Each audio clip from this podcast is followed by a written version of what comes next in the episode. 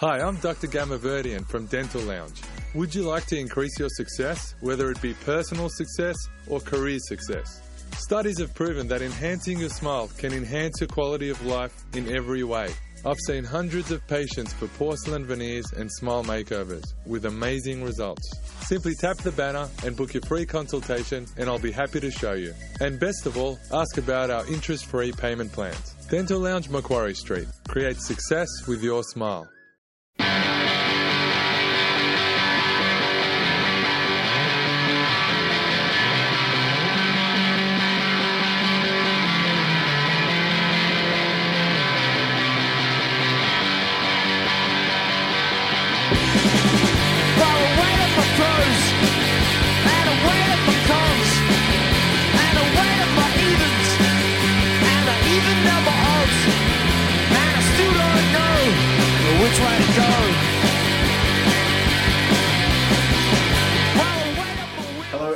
Welcome to For Buck's Sake, the only podcast at the moment for Melbourne Victory fans. I am Jason. I am joined by Dave. Hello, Dave. Hello, Jason. How's things? Good, mate. How was your weekend? I heard um, off air you were telling me you had another big weekend of dumping consumption. yeah, I've got to stop this addiction, mate. Uh, it's it's uh, killing my waistline. uh, so what we've got, we've got a we've got a big show today. We're the FFA Cup champions, so we're going to chat about that. Uh, we're going to chat. oh, We'll do the member of the week as per usual as well. Uh, we will preview Sydney away, and we also have a guest. So this week we do have a guest after last week's Baron run. We've got a guy who, as I said, we're pretty. We, we said this on social media. We're pretty um, excited to have this guy on. He was there at the uh, the birth of, of Melbourne Victory. He's going to tell us a little bit about the uh, the history of Melbourne Victory. Tony Ising, welcome. Uh, thank you very much. Great to be here. And uh, you know, the birth of Melbourne Victory uh, was a, a great time in our history, but it seems as though I was the one that was left with the placenta at the end of it. So. Yeah, well, Geoff Lord's taken all your um, all your sunshine as well. So we'll, we'll chat about that a bit later on because we've done the, the history of the South and the history of the North End. So we're pretty excited to actually do the history of the club as a whole and discuss some of the things about why the victories worked and why other clubs haven't worked and so forth.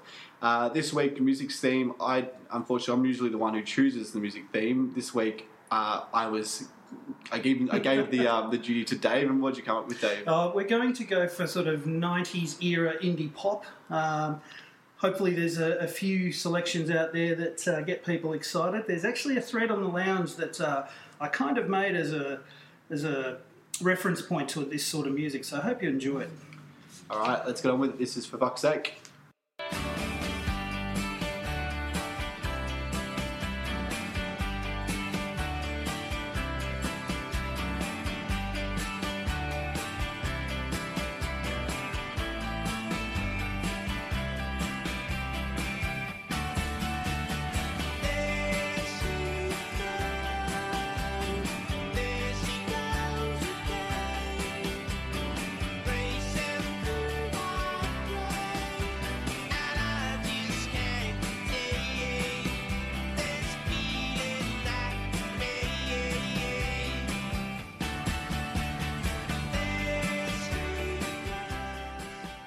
Week's For Fuck's Sake is brought to you by Ambrosia Floral Designs. They are proud to support For Fuck's Sake.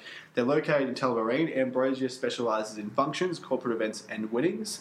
Or if it's a bunch of flowers or special arrangements that you're after, then Ambrosia will tailor your, to your taste and budget. They will also deliver to anywhere in the Melbourne metro area. Uh, they're open Tuesdays to Fridays from 9am till 5.30pm and sun- Saturday from 9am to 1pm. Get down there at uh, 15 Assembly Drive, Tullamarine. You can contact them on 9338 3609 or, uh, or look at them online at ambrosiaflowerdesigns.com. We're moving into the FFA Cup match, which is Melbourne versus Perth Glory. Lots of talking points. We won't talk about the crowd just yet because that's obviously one of the biggest talking points. We'll talk about the match. And Dave, uh, two weeks ago I said I gave you the, the dubious honour of being member of the Week. But credit where credit's due. Last week you said Mark Warren at right back would be a problem. Left back. Left back, my yeah. mistake. Mark Warren at left back would be a problem, and sure enough, he was pretty much to blame for both goals. Yeah. What were your impressions on the match? Well, well done, firstly. Oh, look, on- and I also said we'd go in with the exact same starting lineup, which I believe you, You did. Uh, Um, so, is, are you like Nostradamus now or something? oh, I like to keep an eye on uh, Kev's squad selections and uh, you know try and keep track of everything every week. So yeah, I was pretty happy with that. Um, and look to, to quickly move on to the game. Look, it was almost a mirror image of the game against Wellington earlier in the week. Uh, we dom- dominated from the outset, and in many respects, uh, we're unlucky to not be further in front. Um, yeah, so it was complete contrast to the semi-final result. Um, when it came down to it, the, the 3 0 against Hume, you know, the scoreline perhaps flattered us. But I'd say on this occasion, the 2 0 scoreline actually flattered Perth somewhat. Yeah, was that a domination? What did you think of it, Tony?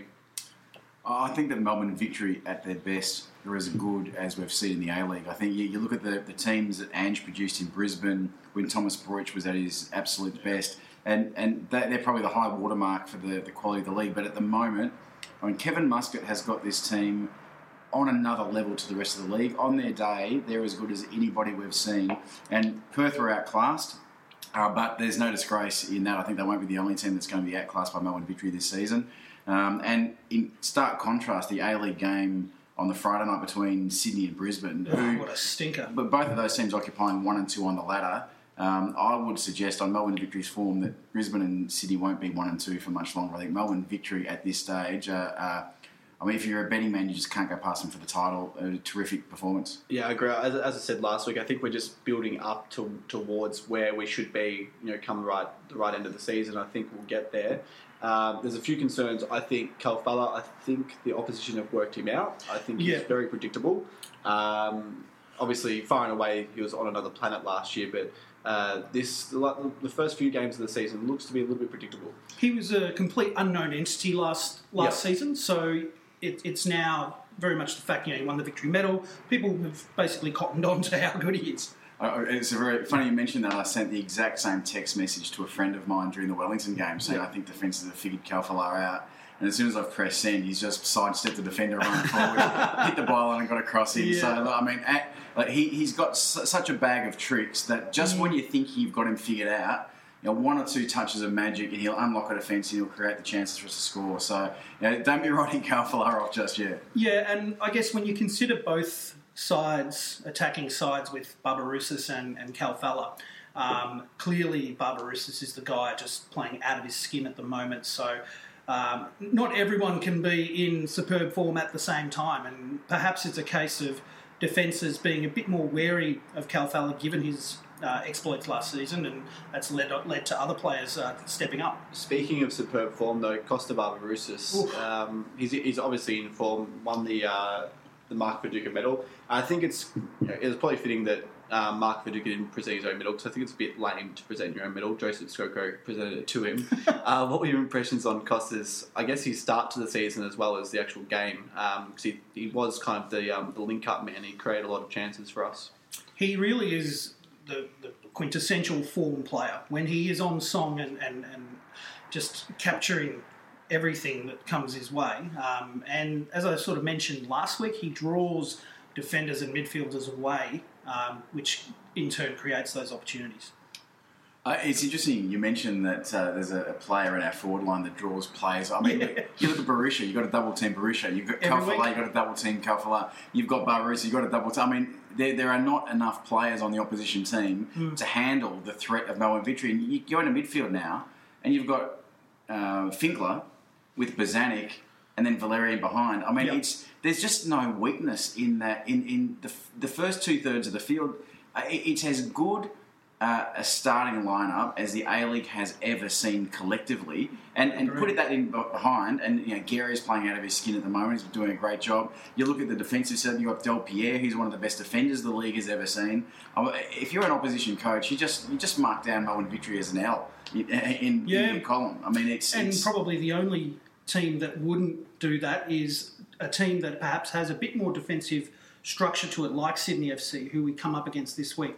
And we're missing a few players, obviously, we'll talk about that later, but they're the kind of team that will lock down a bit better than other teams. Oh look, Sydney are always a chance against Melbourne victory, but it's never pretty. I mean, I, I can't remember too many times, and I think you've got a, a whole section coming up later in the program where you discuss your favourite um, Melbourne versus Sydney matchups. Now, there's not too many games where Sydney have entertained and beaten Melbourne victory. Very true. So Yeah, we, we're, we're FFA Cup champions now. You, Yeah. You're calling it a treble. I'm not really calling it a treble. I think we have to win. Well, look, let's summarise it an, another way then. Okay. And, and look, there's been a lot of debate on social media as to whether this is a treble or not. I don't really give a shit, but um, we're the current holders of all the possible trophies that we could possibly get our hands on, and that's. An amazing achievement. Uh, I think we should actually take time at some point, maybe not now, but step back and realise that this is actually pretty momentous. Uh, I'm just wondering, what does it take to be a treble? Do we need the Tyne and Air Cup in there as well? Well, we were, we were treble holders when we won the uh, the prestigious preseason cup going back to what 2009, maybe 2008. Yeah, one of those Yeah, years. yeah. it might I be actually the first championship we won. We won preseason. I think one of my funniest tweets I saw this week was one the day after the win. Someone wrote 14 hours without a trophy, lift the game on. What were your guys' impressions, I guess, on the whole day? So FFA Cup, it seemed to me they were trying a little bit too hard to emulate the FA FA Cup in Wembley. So they've got even they even had those little uh, those little banners up on floating around Yep. the outside things that, that you saw in Wembley last year, as well as the uh, the grandstand the grandstand presentation afterwards. What were your impressions? Maybe are we trying to get our own identity here, or are we just trying to rip off overseas? It, it's an interesting question. Um, straight off the bat, what I think is clearly they look to the English FA Cup as the, the template for how how successful or you know what what kind of um, romance to bring that word in nice and early Yeah. we're, we're trying to go for. Um, we, we clearly don't have the same. Uh, geography and the same sort of history that can really capture that. So a lot of this is being doctored. We've Yeah. covered off on this and, and how it's kind of not organic in the way it's flowed, but I don't have any particular issues with how things were uh, presented on match day, but I have some issues on some other stuff that happened on match day. Like what? Go on. Oh, well, let's just talk about ticketing. Could we uh, segue into the ticketing? No, well, not, not just yet. I'll, I'll get to that because that's um, that's something for another segment. Before we finish off on this, I just wanted to, to guys get, get your views on what it felt like in the stands when you actually when we won the, the cup. Is it? I, I spoke to a true fan today. He said it was a bit like the uh, the kissing your sister cup. It just didn't feel like Okay, that's that's an interesting take. First of all, I'll say, um, was it just me, or were those offside calls really late? Because I celebrated both of those like an absolute madman. So did everyone around me. Yeah. and um, it just felt as though those, those calls, the, the flag going up, were just extremely late. Um, either that or I was smashed. Uh, it could be one of those two things. But Yeah. um, uh, as for how it felt, no, it felt like a cup win to me. Um, maybe it came down to the, the people that I was around and you know how, how much we were having fun on the night. It was a really great night in the South End. Big ups to all the uh, people that were there that night. Uh, in particular, the Ledge crew, they uh, came up with some uh, pretty awesome material on the night, some great chants. I heard Daryl Braithwaite's horses is it's uh, taking off in the South End. It's one of the most unlikely uh, football terrace anthems you could possibly hear, but uh, old Braithwaite's getting a massive run at the moment. And what do you think, Tony? I, I think, from my point of view, uh, the FFA Cup to me didn't feel like a cup win, but I feel like maybe in 20 or 30 years' time, if this competition is still going, then perhaps it's got the esteem where you think, oh, we actually won one of these, you know, going back 30 years ago. Perhaps that's a way to look at it. Look, I, think I think the first thing is I'm a bit concerned about your mate that goes around pashing your sister. That's the first thing straight I'll, I'll actually say that by by saying he was actually from Sunbury, so yeah, Well, that explains everything. yeah. But I I think just going back to your point about the contrived nature of the cup, I, I, it's it's interesting. The FFA are in a, a difficult position. It's one of those damned if you do, damned if you don't mm. situations. I, I do think. I, look, I'm not coming on your show to, to just go around potting everything and everyone. No, but- don't, please go ahead. We'd love to do I mean, it is. It, it's a podcast, is it? um, I, I do think that there are times, and I've got history with the FFA. Everybody knows that they're just they're a little bit lazy. I think in some instances, and they they take direction. I think from a number of people that perhaps have too big a sway and too big a pull. I think, yeah, that they get direction from too few people. Um, and the whole notion of copying the FFA, the FA Cup in England for the FFA Cup, I, I believe the greatest strength of the A League is its Australianness. Yeah, when, Whenever people come to me and talk about promotion and relegation, and, and I was quite vocal last year against the Simon Hill article arguing about promotion and relegation. Whenever anyone wants to bring in overseas notions of football that supersede what we are bringing in ourselves, I get a little bit defensive. I get a little Right. bit yeah, angry about it.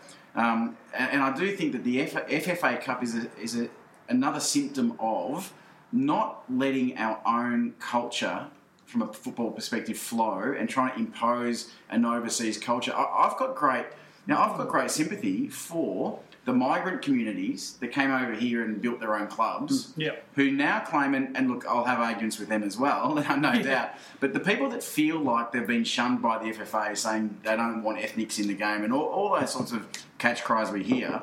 I get upset when we try and impose an English culture on things because that's Yeah. just as ethnic Great as far as I'm concerned. Yep. So I'd like to see the FFA Cup be an Australian competition um, with an Australian flavour, not an English flavour. In saying that, though, part of the history of this cup, and you know, when I'm talking about history, I'm talking about all two years of it, but it was conceived.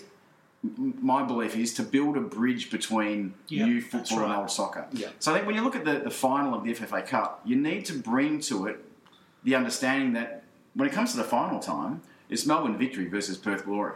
It's A League team versus A League team in what is essentially an A League venue, Well, and that's say magic Perth of an the old. NSL team in some Look, well, look, the, the FFA won't let you say that.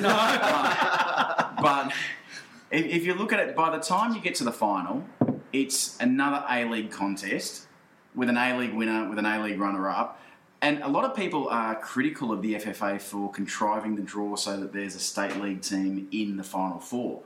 Now you look at the, the final, there's actually great justification for them to rig the draw so that there is that interest up to semi-final stage. If they didn't, and all the state league teams are out in the first round, then there is no magic of the cup. So, so I, I hmm. believe it's it's a competition that's still growing. Hmm. We're going to feel our way. I'd like the FFA to be brave enough, and, and this goes with every decision they make. Be brave enough to let Australian football be the focus. Don't try and impose something from overseas and, and, and a formula that's might have been successful over a century in, in the UK. That, that's a terrific insight. The only point that I'll sort of pick at that that overall statement is whether or not you know we should have a s you know state league teams up to certain levels. I think I don't think you You can have go to without try it and though. do it naturally in if you some looked at it though, one out of seventeen so far have actually beaten an A League team. That was Western Sydney who lost to Adelaide. So you know, right, yeah, that's right. without without that, it's just a it's just an A League competition. But I guess if you consider the scale of clubs in, uh, sorry to have to look to England for a comparison, but you know, if you consider the scale between our clubs and the hundreds upon hundreds of clubs that would participate in the FA Cup overseas, it's a little bit more difficult logistically as well to, to consider. So yeah, uh, look, absolutely, we need our own flavour though. Look, I- I- if you look at any competition, the World Cup, the European Cup, or, yeah, the Asian Cup, all the groups are contrived. I mean, there are seedings, they're based on True, rankings yep. and all sorts of things. So, so I've got not that big a problem with you know the the almost like a seeding system for the FFA Cup to ensure that you've got that. If you don't, you don't have the magic of the cup beyond week one. So I, I think it's something that will build and grow. Um, but again, in terms of the actual match day um, delivery, in terms of you know getting up in the grandstands to collect the cup and that sort of thing. I mean, look, try things, but don't feel like you're bound by the UK. You know, don't don't don't feel like we need to be a copy of the FFA Cup, of the FA Cup. I agree. So I think for now, it's it's not perfect, but at least it's something we- we've been crying out for it for, for years and years, and it's, I guess it's here. And at Uh, least we won it. Yeah, yeah, that's right. yeah, exactly right. We'll roll straight into member of the week now. Let's uh, let's get to it. yeah, what do you do, you know? Um, When the moon hits your eye like a big pizza pie, that's Mehmet Jurakovic. putting the ball at the back of the net. when the world seems to shine like you've had too much wine. That's Mehmet Jurakovic. We made a, a point of not talking about the crowd in the whole uh, in the whole first uh, segment. I'll be honest and say I didn't go this match, and purely because of the fact. Well, actually, there was two facts. I guess I didn't sleep for the last six Saturdays in a row, so I knew, knowing my own you know lack of self discipline, that if I went out and had one beer, it turned into forty beers, and then it turned out to be me at six p.m. on Sunday saying, you know, I actually have to get ready for work tomorrow, and that never really goes well. But another reason was obviously the price forty dollars. I feel like for a game that still doesn't have much esteem um, wasn't something I was willing to pay at, at that point. Uh, now I'm not a fair weather fan. I've gone to to Japan to see Asian Champions League. I go um, interstate to see the, the team play. I'm not a person who's a stickler over money or someone who doesn't go to games because they can't feel like it. Don't, they don't feel like it. It's purely because I was taking a bit of a stand, and I think forty dollars was too much. And then a slap in the face to Victory fans was the the message sent around to Victory fans on Saturday morning saying the tickets are now thirty dollars as a minimum. Now that's that's a minimum. As a maximum, I think we are looking category A was maybe eighty dollars. So I think we have to Yeah. give the member of the week to the FFA this week just for their lack of nous and Yeah, and you know, when we started this segment, I thought, you know, well, there'll be some weeks where we struggle to fill this space, but people can just keep. People Yes, just keep on yeah. rolling on up, and you know, Including um, you. giving us, yeah, including myself, giving you. giving us, yeah, usually me, giving us um, ample opportunity to um, pay tribute to them. Now, I actually said in the last episode that you know, oh, forty dollars is a reasonable amount to pay. It's a cup final and, and all of that. Um, and I completely um, turn you know turn my position on its head there because not so much because I don't think forty dollars was enough to pay. It's just a, as you said, a complete insult to the people who actually did go out and buy the ticket prior to match day, and then you know to pay not only the extra ten dollars per ticket but also the six dollar uh, Ticketek fee on top. No longer you don't have the uh, ability anymore to print your own ticket at home, which adds that six dollars. Now I had to buy two lots of tickets, so I had to pay that six dollar fee twice on top of that. So I think in particular, do, Ticketek do that for the, the finals of I don't give a fuck what too. Ticketek do it. I'm just saying, bloody- it's bloody I'm, shit. I'm, being, I'm giving you devil's it's that advocate kind of show, here. is yeah. I'm just saying, Ticketek do that, especially for the Melbourne Victory Cup finals, because they don't want to flood the, uh, the terraces. It's a stupid idea, I agree. Ah, it just Um, makes that's, me- that's why it's there. Can I just suggest? I I think you guys are looking at the micro detail here, and it's kind of blinding you from the, the obvious argument here, and that is the disgraceful price gouging that goes Yeah. on in Melbourne. And this is not an isolated incident. If we go back to the grand final, regardless of whether that game was at Etihad or at AAMI Park, the FFA look at the Melbourne market as its golden ticket. It's Yep. its cash cow.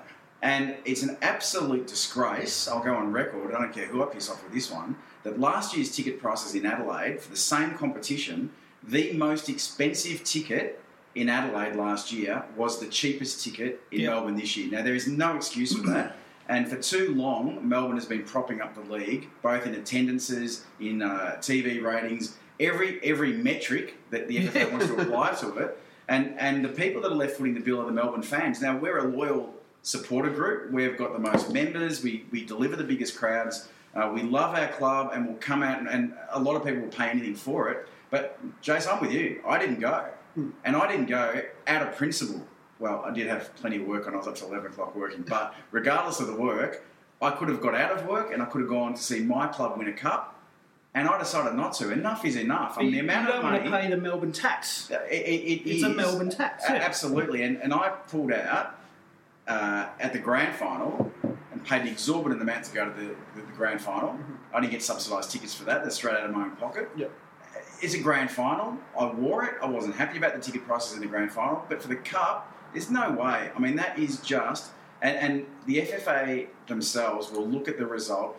The, fir- the I was going to say the first thing I want to say is actually not the first thing. It's about the third or fourth thing I want to say about it. The, the, one of the, the major things I wanted to say was where are we at with football in Australia that we're sitting back with a plus 15,000 crowd and it's been considered as a big disaster? Yeah, good. Call. I mean, you look back over the years and we're sitting here and it's all doom and gloom because we've got 15,000 to a cup final. And seriously, I mean, I've been to Australia games at Olympic Park with less than 6,000 people. So, Yeah, uh, I, I it's more about the lost opportunity, though, in this Oh, particular absolutely, instance, yeah, and the absolute fudging of this whole match day experience and, and, And ticketing about it. sales, all that. a Saturday night with no competition. No com- I mean, it, was it was in terms of the, the, the timing of the game, all the ingredients were there. Melbourne Victory hosting, you know, for the first time. And the other thing is we've had very few home cup ties. Exactly right. We're, Uh, we're screaming out for him for We've had a two year and a half. in two years. But Yeah. you could also say that the Melbourne public's not used to going to cup matches because we don't get fixtured match, matches. But in saying that, all the ingredients were there for a bumper crowd, and the FFA have dropped the ball in their blind desire to milk the Melbourne market of money. And, it, it, and I'm glad it's come back to bite them. Yeah, it's awesome. Exactly right. And funnily enough, they were, they were, they were already members of the week before they um, they spurted out the line. They, were, they thought fifteen thousand was a success, and they thought they, they it was printed in the Age. I think maybe today or yesterday. They believed that was a success. Success. They believed that the ticket prices were right. I, I'm assuming that's just PR spin. but the fact that they're not acknowledging their mistake just makes it all, all more of an insult for us. This has become an all too uh, common thing with the FFA in recent years. There's constant PR spin that a lot of things get, you know, get subsumed by. I'm, I'm I'd rather see an organisation that you know puts its hand up and say, you know, sorry Melbourne, you know, we, we got this one wrong. Um, we'll take it into consideration for next year, and you know, if you happen to be hosts again, we'll, we'll look at it a better way. We'll, we'll consult. We'll engage with you and ask you what you think. There's not enough of that going on. Well, there's an easy solution. They should have held it in Perth, who claimed Oh, they would have got- a NIB stadium based on the fact that they deserve it. Yeah, exactly. I was yeah, having a chat with the CEO or having a having a bit of a back and forth. The CEO of Exchange. Perth Glory on on Twitter. He said, "Well, we should have had it." I said, "Why? Why do you think you should have had the, the FA Cup?" And they go, "We did, we deserve it." There was no real reasoning behind because that. they made the final last They year. made the as final though last that year. somehow has carries any weight. Doesn't carry any weight. exactly right. It And you doesn't go, carry any metrics. so the FFA. Uh, this is probably not the first time you'll get that uh, that this honour this year. You are members of the week.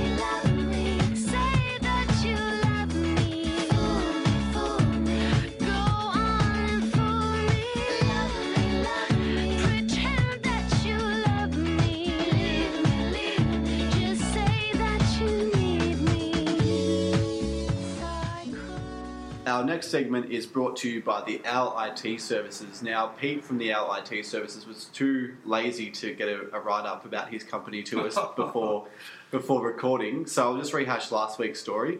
If you're ever in uh, trouble and you've uh, you've been called into the principal's office with a porn scandal and you need some IT help, just give Pete down at the LIT Services a call on one 843 695 He'll do some call outs and he'll, uh, he'll get you out of that, that pickle. So give the IT Services a call on 1800 843 695.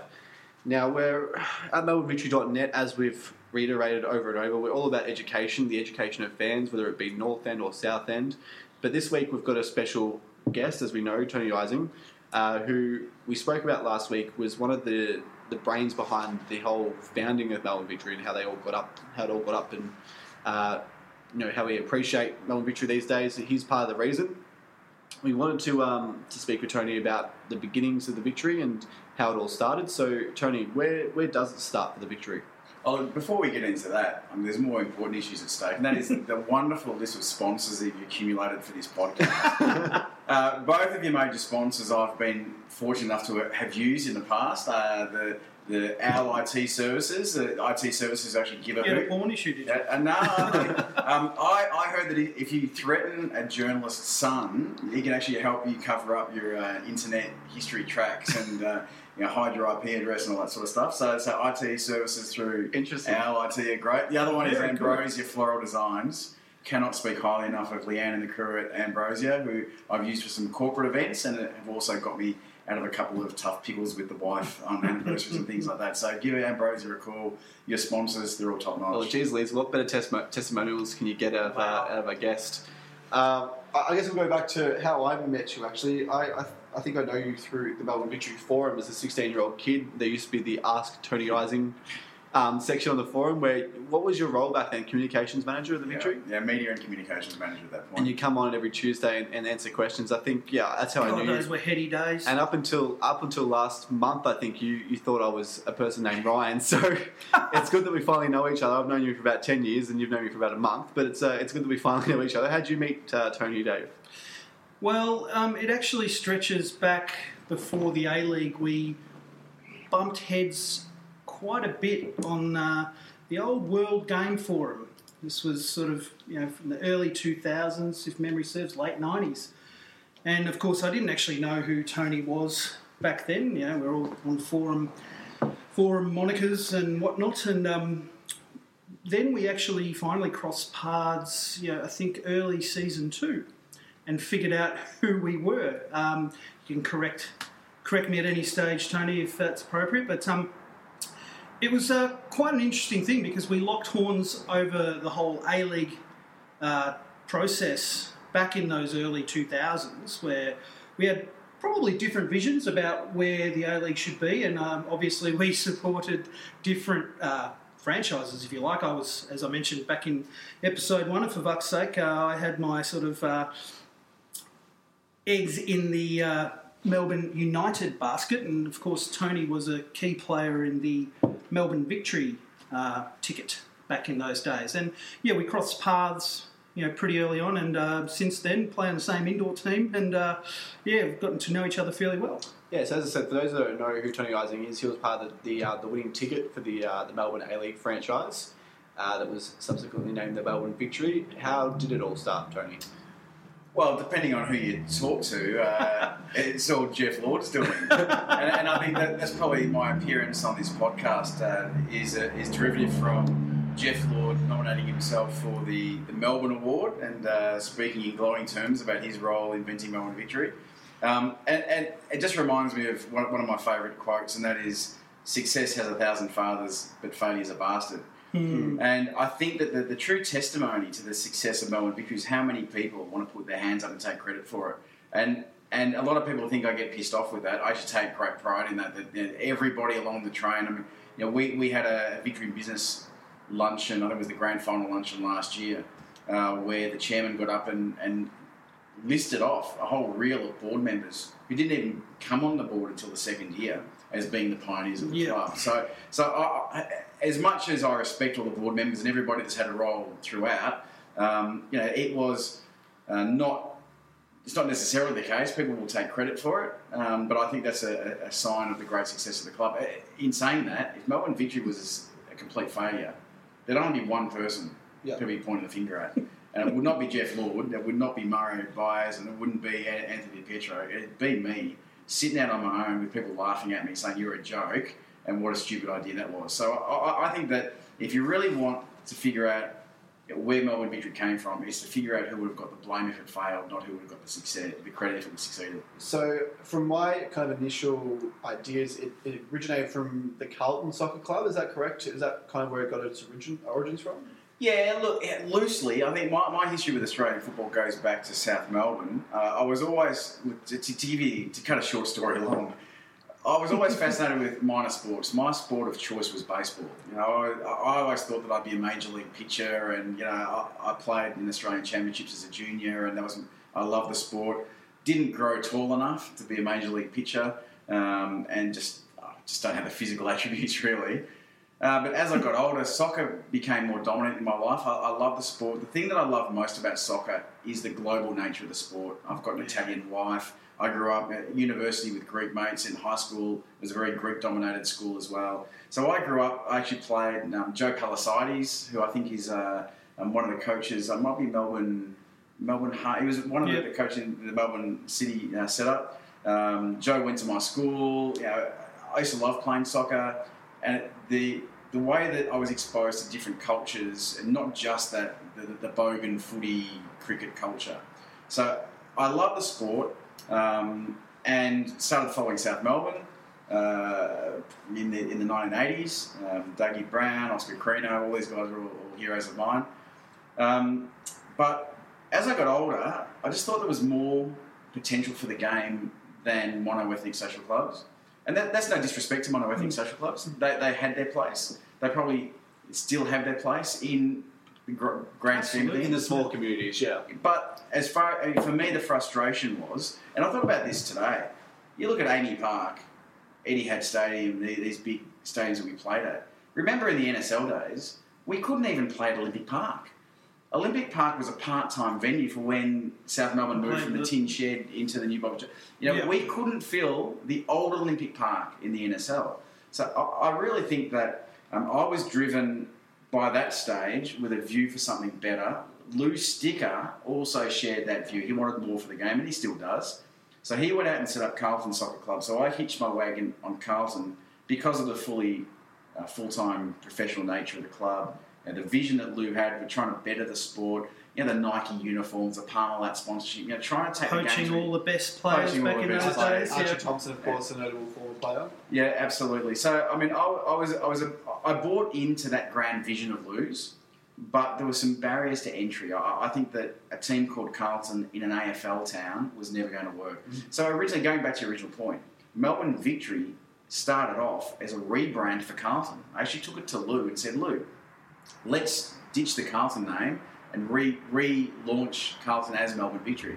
And Lou didn't like the name. And he's quite open with saying that now. He, you know, he goes, "Oh, geez, I, I just- I didn't like it at the time." So Victory was your idea. The name Victory was your idea. well, I think it is. Yeah. Um, there's a guy called Paris who was on the footy He- cav board. Yeah, he lives around the corner from me. Yeah, a lovely guy. I love Paris. Terrific He- he- he- he's a, a really nice guy. I actually think, in retrospect, he might have even come up with the name himself. Honestly, Do you know the reasoning behind the uh, the name Victory? I guess there's a there's a few Well, yeah, connotations, Victory and stuff like that. No, but it's a, it's a big kind of decision to name something as as kind of unique as Victory. And that, that, that was very that was key. And I think that there's two things. The first one, and, and I'm a marketing guy, and I'm a marketing guy that doesn't like things that are obvious and literal. Mm-hmm. So that whole victory plays on notions of success, mm. but refers to Victoria as the the geographic The centre. V for victory as well, which Yeah. is symbolic as well. A- a- absolutely, A- and, you know, if, we've got to talk more marketing parlance, the whole the whole strategy behind Melbourne Victory was quite. A, it, people think it was radical, but it's not. It's actually a very conservative strategy. It's pitched at the very base level of Victorians who all follow that big V, and the AFL didn't want it. The AFL, with the national competition, ditched the big V State and just left yeah. it. They left it sitting there for us to exploit. They didn't want it. I'll take it. It's, and it's proven to be a masterstroke, a success. Um, the other thing was, um, I think it was Gary Bloom, one of the English commentators, during the Confederations Cup. There was a player. It might have been Ernie Tapai or someone. I don't know who it was. Clayton Zane. possibly, but there was a, a player in the Socceroos that played for Perth Glory. And I remember Gary Bloom saying, and uh, oncoming for Australia is uh, Ernie Tapai, who plays for the splendidly named Perth Glory. and it got global coverage. The Yeah. fact Perth Glory, and Perth Glory had a, an original name that wasn't named after an animal or, you know, something like that. FC or United or Yeah, one of the standard Wanderers. names. Yeah. So I was driven by that. That there was, you know, in trying something different, you can always you can always succeed more by trying something different rather than just going down the, the standard path. So That's that's, right. where the name came from. It, it's all about references to uh, the parochialism of Victorians, and, and look, it's, it's proven to be the case. I mean. I used to have people, not not so much these days, but when Melbourne Victory started, people were throwing themselves at me on the street, saying, "Oh, I love the big V. You know, I don't even like soccer, but I follow the Victory." Yeah. You know, and, and look at- look at Geoff Lord. Yeah. Melbourne Victory got sponsorship, got essentially the investment dollars because we presented the big V to Geoff Lord, and he creamed himself. I mean, really, if if you had gone to Geoff, and Geoff was approached a few years earlier with a, a soccer bid that he entertained but didn't proceed with. So it wasn't the first time someone had hit him up for money for soccer, but that whole Victory brand resonated with Geoff, and he saw the potential that going out to a Victorian sports public, and, and we pride ourselves being the, the world sports capital. Melbourne Victory hits that on the head. So that that's one of the major reasons for our success. Fantastic. I'm, I'm, I'm also curious to know about uh, you know the early days in your role, and, and Jason touched on it with your Ask Tony thread, and we want to relate this a little bit back to active supporters. But you actually had, you know, you were going into bat for active supporters a lot in the early days, and probably a lot of people wouldn't recall uh, some of the battles you had to face back in those days. Look, this is this is a, a topic that's that's difficult for me because it's a great source of frustration. You've got certain quarters in the supporter um, sections that think that I'm the devil incarnate when it comes to active support. Yeah, I support. see that quite often on social media. Yeah, know, it- it's like, uh, but then you've got the FFA, and the FFA think that I'm the devil incarnate because they think that I'm pro flair and I'm responsible for the, the hooligan menace in Melbourne. So yeah, I straddle both sides of the fence. I'm, Yeah. I'm, I'm a very liberal operator. I can see I can see great shades of grey, not just black and white.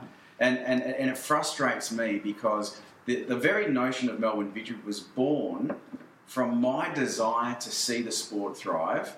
And one of the great selling points of the game is the spectators as active participants, not just passive observers. Yeah. And from day one, when we pitched Melbourne Victory to investors, we pitched that active participation.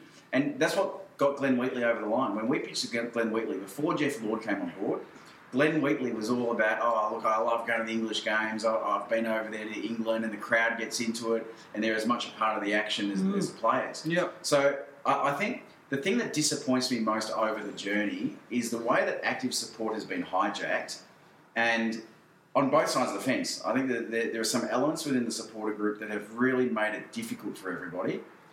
But from the police, the stadia, club, administration, FFA, know, they've not understood the, the, the best elements of it. So, so you end up in this sort of you know nowhere land where the best of active support is jettisoned because the worst of active support, where there are certain supporter sections agitating for that, are spoiling it for everybody. So, eh, what, what's going to end up happening is we're all going to have to sit down and shut up at some stage. Yeah, I think that's something. uh, As being we're both mates, Dave and I, with people in the North Terrace who are probably agitators as well, and we Yeah. we struggle with that. We, we want the best for the club, but then also we know that people we know uh, are kind of setting it back as well. I think we've made a fair amount of progress um, in some respects, in some quarters. You know, I think we're, we're in a different place now than we were when, you know, people thought streamers were projectiles and you couldn't have a drum. So things things have changed a little bit, but there's still a, a deep lack of understanding and it doesn't help that there's resentment in some quarters of Australian public life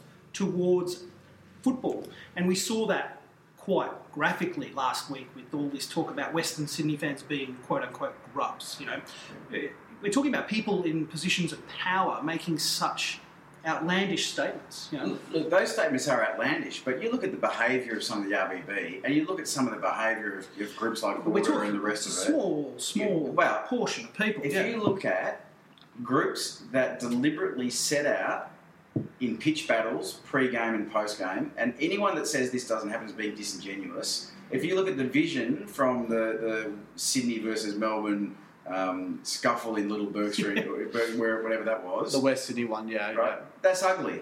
It's ugly and Yeah. it's premeditated. And the fact that there are supporter groups out there that say we are we, we're not criminals, we are innocent, when they're clearly engaging in criminal behaviour, which brings the entire supporter population into disrepute.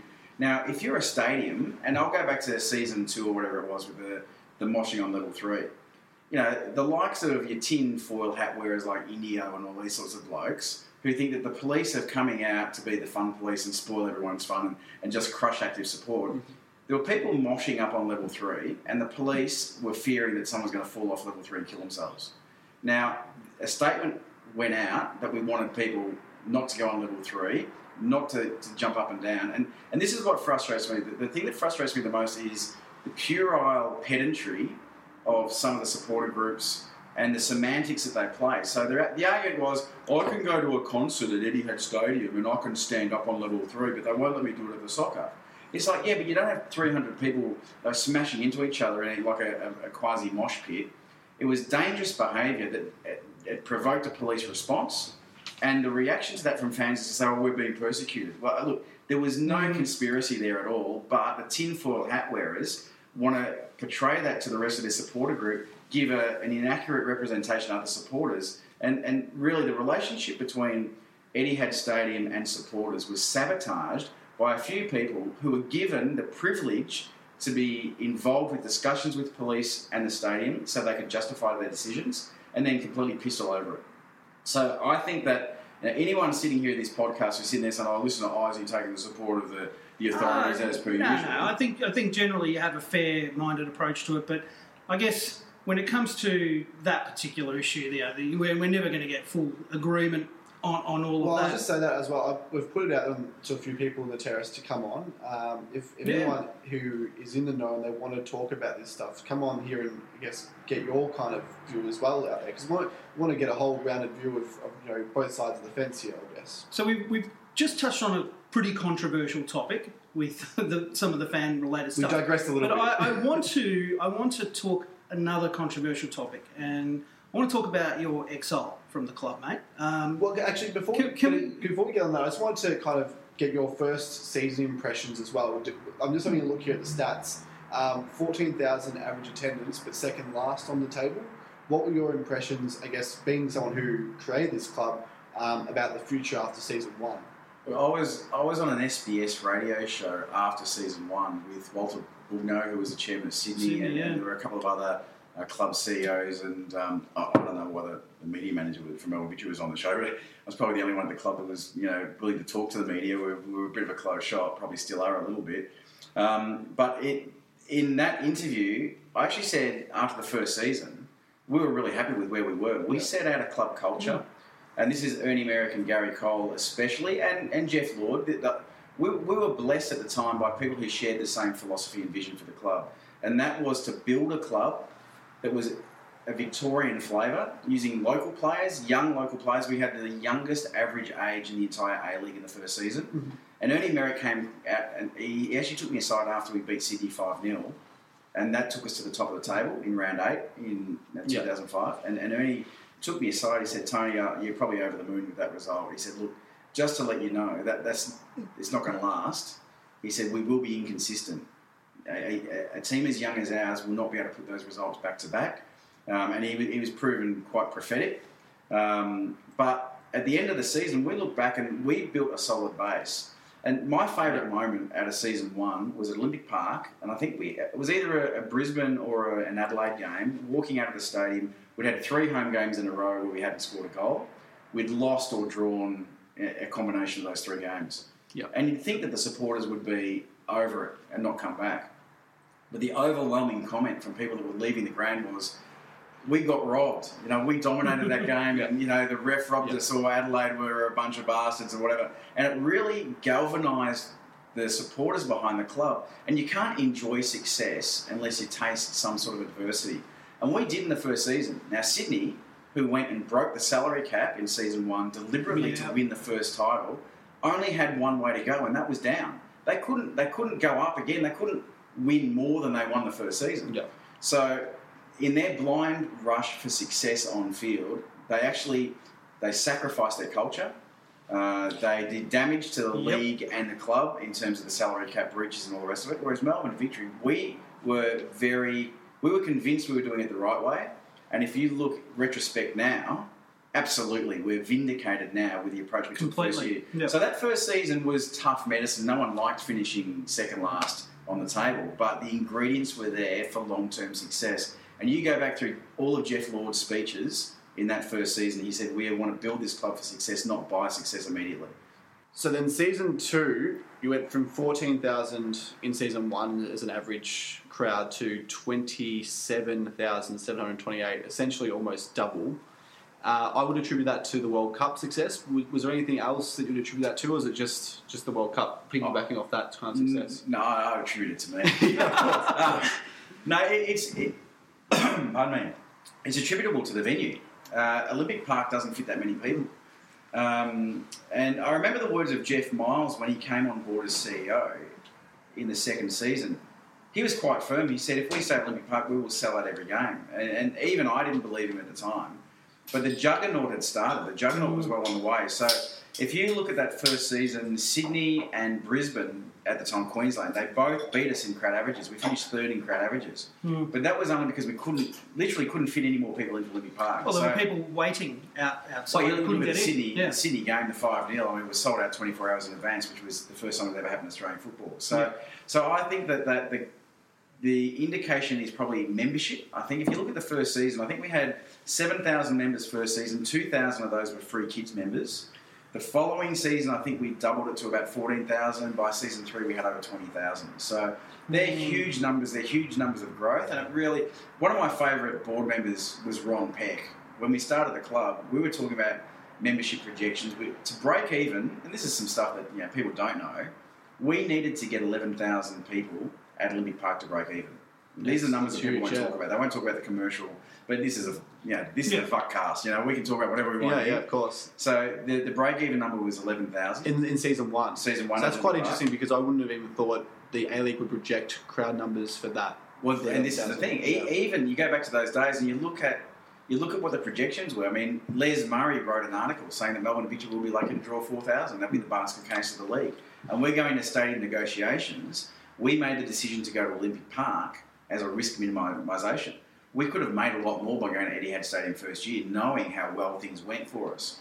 The other thing is you go to a smaller stadium and you restrict the supply. There's a greater demand than supply, so you get into your marketing, you know, you know KPIs, metrics, all the rest of it. Um, starting off at Olympic Park worked out really well for us because there was a finite supply. Then we go to Etihad Create Stadium. a buzz. Absolutely, Yeah, you open it up. and you, you end up, oh, that game sold out. Mm, must be something going on there. you know? Yeah, and, and I remember I was standing on the bridge when we played Sydney the first time at Etihad Stadium or Telstra Dome or whatever, Yeah, Colonial, yeah, whatever it was. yeah. I stood on that Bourke Street Bridge with Jack Reilly, who was the one of the Yeah. board members at the time, the Former former Socceroo. Socceroo.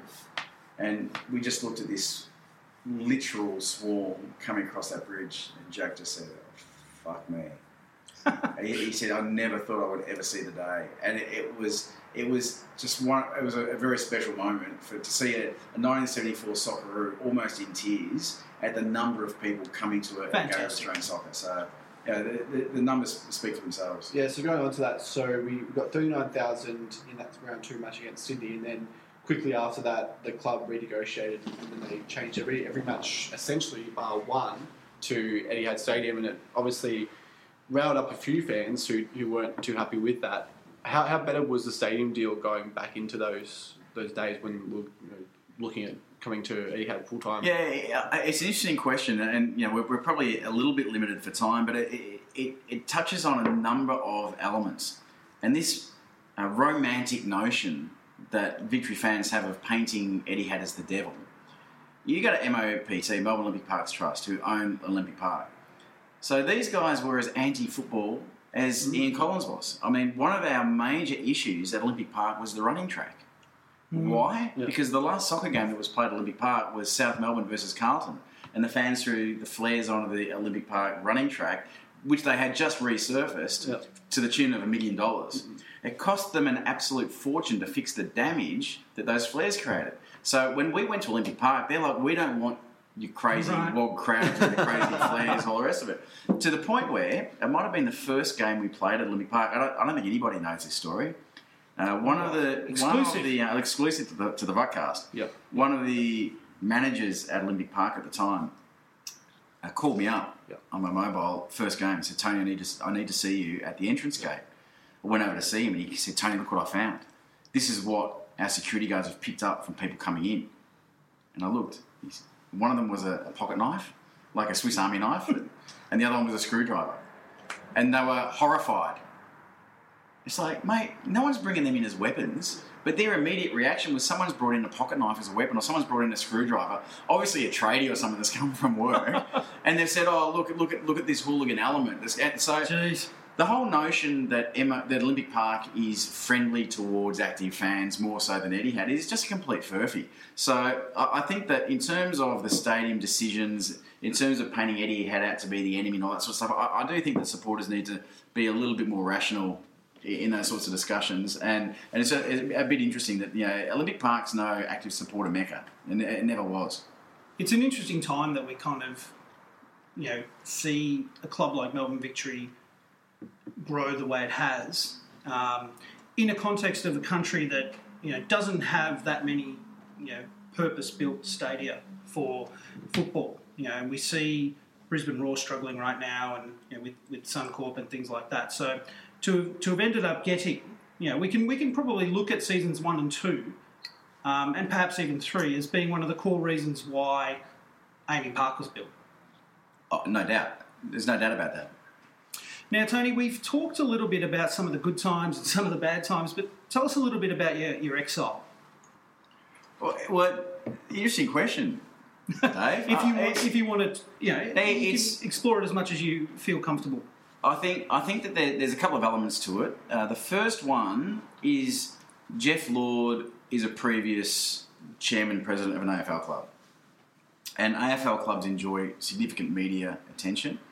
And Geoff Lord, for some reason, always thought we never got enough media. Right. And my direct KPI was getting media coverage because I was the media manager. So the, the thing that frustrates me is we generated more media than any football team, soccer team, had ever generated in Melbourne before. We had uh, we had exceeded all our projections in terms of crowd figures, in terms of memberships, by every measure. If you looked at Yeah. what I did in my role, exceeded every measure. You're on the Victory Hour every week with SEN. Yeah, we- we did all that. So there was a lot of, Um, a we lot were newspaper coverage we too. were front page of the Melbourne magazine in the Age, uh, which uh, the the publicist for Melbourne Storm, uh, Rail, wrote to me one day and said, "I've never been able to get on the front cover. How did you do that?" um, we we were kicking ass all over the place, and, and the media attention that we got. And I've got the clippings at home. Um, you know, back page, front page, you name it. So there was, I, I think, there was an unrealistic expectation from Geoff in terms of what we could achieve in terms of media. But I think the main reason, I think, and it's never been fully explained to me. I mean, I left on pretty good terms. Um, I, don't, I don't think I ran over anybody's dog or anything like that. Um, but I was a very highly paid media manager. So my role in forming the club, I'd negotiated a, a wage. I was getting paid a pretty good wage. The rest of the, the league were paying you know kids to be their media managers. You know Right. half of what I was I was on. So Getting on Twitter and uh, talking sweet nothings. well, well, th- there was none of that back in those days. um, there was the forum, and, and, and really, I mean, part of it was my communication with the, with the fans, and then the, another reason for my demise was, uh, um, I think there was a, a disconnect between the, the philosophy of the league and what it wanted to be, and the the accountants that administer the league. So all the PR and marketing agencies wanted the league to be irreverent and to be, you know, a bit cutting edge. You know, if you look at the, the forum and some of my communications on the forum, they were quite informal. They were speaking to fans on the fans level. Very grassroots, yeah. Um, you know, the, the name, the name the fucker thread uh, was one of the reasons for my demise. But the other thing was one of my favourite headlines of all time. I remember when uh, in the first season, Ernie Merrick tried to sign a Brazilian player. This is before we got the trio from Rio in season Yeah. two. We tried to get a Brazilian player through Steve Panopoulos, who was the Brazilian the Brazilian agent Agent. Yeah, yeah. and it fell through. And Ernie was was furious. He thought that he'd had someone lined up, and it fell through. He was furious. He did a media conference when his his fury was quite evident. And I sent out a media release saying Merrick waxes lyrical over Brazilian close shave, which is just the greatest headline I've ever come up with. And that that coincided with Harvey Silver, who did some media for us as well. He put out an article on the same day about Richard Kitzbichler. And the, the headline was "The Bish is back." so both of those things in isolation might have been okay, but when we both put them out together, the FFA said, "Hang on, something's not going right in Melbourne. We're taking a piss." Interestingly, that um, the FFA's own media partner the following week did an interview with Fernando Rech from Adelaide, and the title was "Rech waxes lyrical." So they'd actually stolen our headline. So, so there are a couple of things in terms of the philosophy, in terms of the the um, the communication with fans on their level, and remember, social media, uh, forums, all that sort of stuff was quite new back then. Now Yeah. clubs have got spe- specific social media managers and all the rest of it, but I think clubs were scared of that level of um, of i- integration. My argument at the time was that historically companies, organisations, sporting clubs would kill for the level of interaction that we've got these days. We need to develop ways that we can communicate with our fans using new media. And I just think we're a bit backward on that, and I was probably a little bit too progressive in my dealings with it. So there's probably there's probably a little bit from column A, B, C, and D Yeah. all of that. Well, it's a very, very diplomatic response, mate. Uh, um, look, one last final thought from you, Tony, and then we'll uh, move on to talk about our next segment. Um, could you have possibly imagined that this club would have succeeded in the way it has after 10 or 11 years, where we are now, with 27,000 members and, you know, all the trophies and everything? Yeah, that's a very good question. It's it's a question that's not often asked. Interestingly enough, it, it it sounds like an, an obvious question, but it's it's not often asked, and it's not something that I reflect on too often. Uh, except to say that I'm just immensely proud and humbled at where this club is today and the journey that it's taken. Um, I always said at the time when I was pitching the club around town, I always said I don't care if anybody else supports. I just want a team for me to support, and I've got that now. I've got that team that. Um, aside from the thickness of the V and the design of the shirt that I always infuriates me every year, um, aside from that, aside from you know certain people involved, aside from signing Berisha, no, I don't like Berisha, all those sorts of things, and getting frustrated in, in games that we play, I'm immensely proud of the club, of the team, but more than that, I'm most proud of the way that this city has embraced this club. And my pitch was always to be the sports capital of the world, we need to embrace the biggest sport in the world. And I just feel so humbled that I've been able to deliver the missing piece in the sporting landscape for Melbourne. Um, and, and look, it has it really has exceeded all my wildest dreams, um, and I think it can go on bigger and better than it actually is today. I think uh, going back to the Ron Pick example, he used to say, "Why can't we get forty thousand members? Why can't we have as many members as an AFL club? Yeah. Because there's only one of us in town." Fantastic. Thanks very much for that, mate.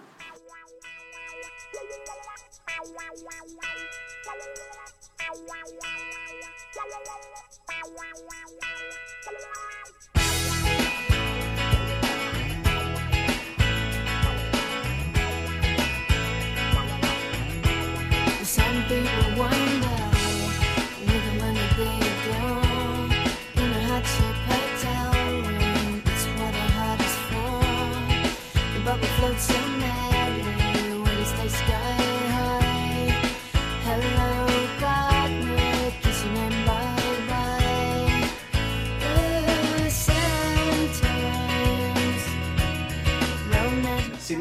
this week. It's always a big occasion. MelbourneVictory.net will be covering it with Sydney Away Week this week. This week we'll be covering uh, the pubs and clubs guide of Sydney. We'll be doing a little bit of a, a hotels on the terrace, hopefully, and uh, we'll also be previewing previewing the match.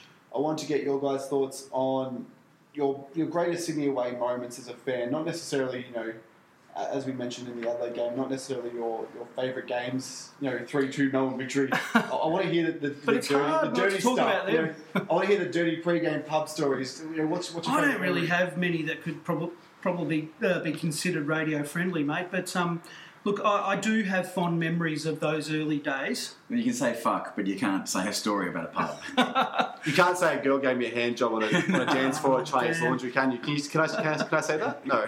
Well, you just did. Okay, well, that, that was, that was a favourite memory of Sydney away, but go ahead. Um, look, those that recall, you know, the 06, 07, 08, I think some of those trips were just, you know, Sydney used to be the marquee away trip, and you know, now I think Adelaide's sort of taken the precedence there. But, you know, the bat and ball, um, you know, in the second season really took on uh, a life of its own with, with away fans and that march that we always used to have from that pub over to Sydney Football Stadium. When it comes to actual match day experiences, though, I'm sorry to divert into that, but I can't help but mention that. Um, that point, you know, in 2007, you know, I think we were as a club in terms of our support and where we were going, we were really peaking, you know, at this particular time. And there's actually a video that I posted uh, from the Twitter account not long ago of the entire Melbourne Victory away end at the Sydney Football Stadium, chanting the Ascoli chant. Um, it's one of the largest away crowds you'll probably ever see at the Sydney Football Stadium. I really get goosebumps, you know, watching that watching that video and, and the entire end singing. Know, th- those were really uh, the, the glory days of away travel back in those days. And you know, maybe um, the luster has come off from these Sydney trips, maybe because of the entrance of Western Sydney. I don't know, but yeah, it just doesn't have the same appeal that it used to. Yeah, I agree with that. How about you, Tony? What's uh, any, any favourite memories from the uh, from the trip? Oh, for me, absolutely was that opening game, the opening weekend of the A mm. League, where we were drawn away, and just incredible, incredible the build up because it was all about the bling and Dwight Yorke, and Melbourne was given absolutely no chance, and we went up there, and on the balance of play, we actually we wiped the floor with Sydney that night, and there was palpable disappointment in our team in the change rooms and, and with Ernie Merrick that we didn't get three points that night. We, we dominated the play against all the odds. And the, yeah, that cross from Carl Recchia, shout out to Carl Recchia, that world class cross in the opening game and, and actually putting away that header. And we surprised a lot of people. That really announced Melbourne victory as a force. We went about our business quietly while Sydney was all brash and all the rest of it. And we really put them into place that night. So that opening game was just magic. that's been a real hallmark of Melbourne victory for a long time. Um, we lost our way a little bit there. We've talked about those Kuehl years, you know, but we've been the sort of club that just gets shit done quietly in the background, goes about its business, and lets the football do the talking. Yeah, look, from the very early stages of the club, it was all about building credibility. I think Yeah. the one thing that, that the A League needed to deliver as a point of difference from the NSL, it needed to be a credible product. And Sydney, from the, the very inception of that club, all the, the lead up to them getting the license, it was a bit of a circus. We, we didn't go through the, the bid process in public. Uh, I remember going up to Sydney when they announced the lineup of the league. They, they, they announced the, the, the launch of the Hyundai A League. And the journalists from Melbourne, Michael Lynch and Peter Desir at the time, they, they didn't know who I was. They, they didn't know who was behind the bid because we did it all in secret. Because it was all about getting the, the foundations right and delivering credibility. And I think that, that philosophy flowed through the football department as well. And, and that, that's where you see. And, and that opening weekend was you know, the, the, the chance for us to say this is what we've been working on and this is what we've delivered. It, it was fantastic. Yeah, brilliant. Getting on to the game, um, well, we're running over time, so we want, we want to do this quickly. I just want to bring up a point. We're missing a lot of players this week through um, Yes. through the, the junior junior. Uh, Ollie Ollie Rouge, Rouge junior. yeah. Uh, we're missing what? Gully Pain- Fuoco, Pain, uh, Geria, Galloway, and, And obviously Ansell and Thompson still injured. In addition to that, we're also missing Valeri through a red card, and Barbarouses will probably be touch and go. He, he'll probably he'll be on Yeah. he'll be in the squad, but not might not be starting. Is this the time we maybe deviate from the front three uh, formation, or we just stick with it and try and make do with who we've got left? I don't think we deviate from the front three so much as we just perhaps take a bit more of a cautious approach. No Valeri will probably mean Mahazi will come in or will push Broxham into midfield. Um, and then perhaps someone like Deng could step in alongside Delpierre.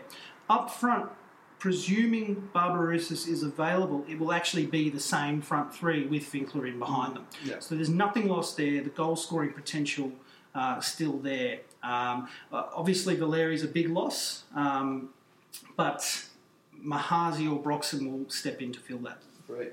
So quick predictions. I'm gonna say we will draw this one one one all. You beat me, beat me there. I, I'm, I'm pretty sure we're going to get a nil-all result here. Uh, it's the first time I've predicted a draw. Let's see how that pans out. Oh, look, after the weekend with Brisbane Sydney, and after the last game we played Sydney where they were humiliated 3 0, Sydney will play this game as though it's an away game for them. And the way that Sydney play us when they come to Melbourne is to suffocate. And they're, they're like the dementors of Australian football. They just suck all the joy out of it. And, and I think we'll find, uh, look, I can't see any other result than a nil nil. Yeah, it's, it's completely plausible. So that'll do us for, for Buck's sake this week. We'll be back on, I'm hoping, Monday night next week. We'll record Sunday and put it out Monday. Uh, Tony, thanks for joining us. I know a lot of the, uh, the stuff you said tonight will be controversial and we'll get a f- fair few, uh, a fair bit of feedback. But as we said, we, we put it out there to people who want to put their side of the story out there to come on the show and, and put it out there. And Tony's done that, so we thank you, Tony, for doing that tonight. Look, thanks for having me on. I just wanted to give a shout out to Nadia, who's been a big supporter of the show and got the, the, the crowdfunding course, support. yeah. She's been doing a bit of a, a, she had a cou- tough couple of weeks, and just I just wanted to know she's got the support of the whole Victory community behind her, and we love you, Nadia. Definitely, we love her here as well. Great call, mate. Great, and thanks, Dave, as always. I'll see you next week. Cheers, mate. All right, that's it. Peace out.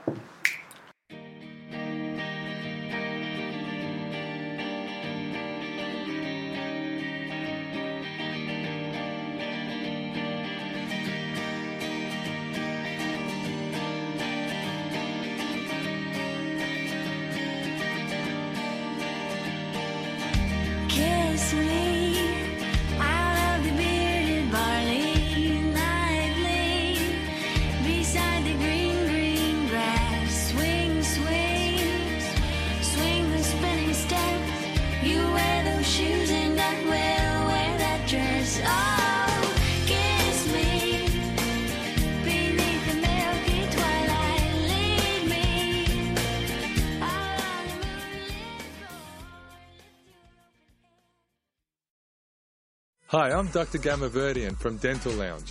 Would you like to increase your success, whether it be personal success or career success? Studies have proven that enhancing your smile can enhance your quality of life in every way. I've seen hundreds of patients for porcelain veneers and smile makeovers with amazing results. Simply tap the banner and book your free consultation, and I'll be happy to show you. And best of all, ask about our interest free payment plans. Dental Lounge Macquarie Street. Create success with your smile.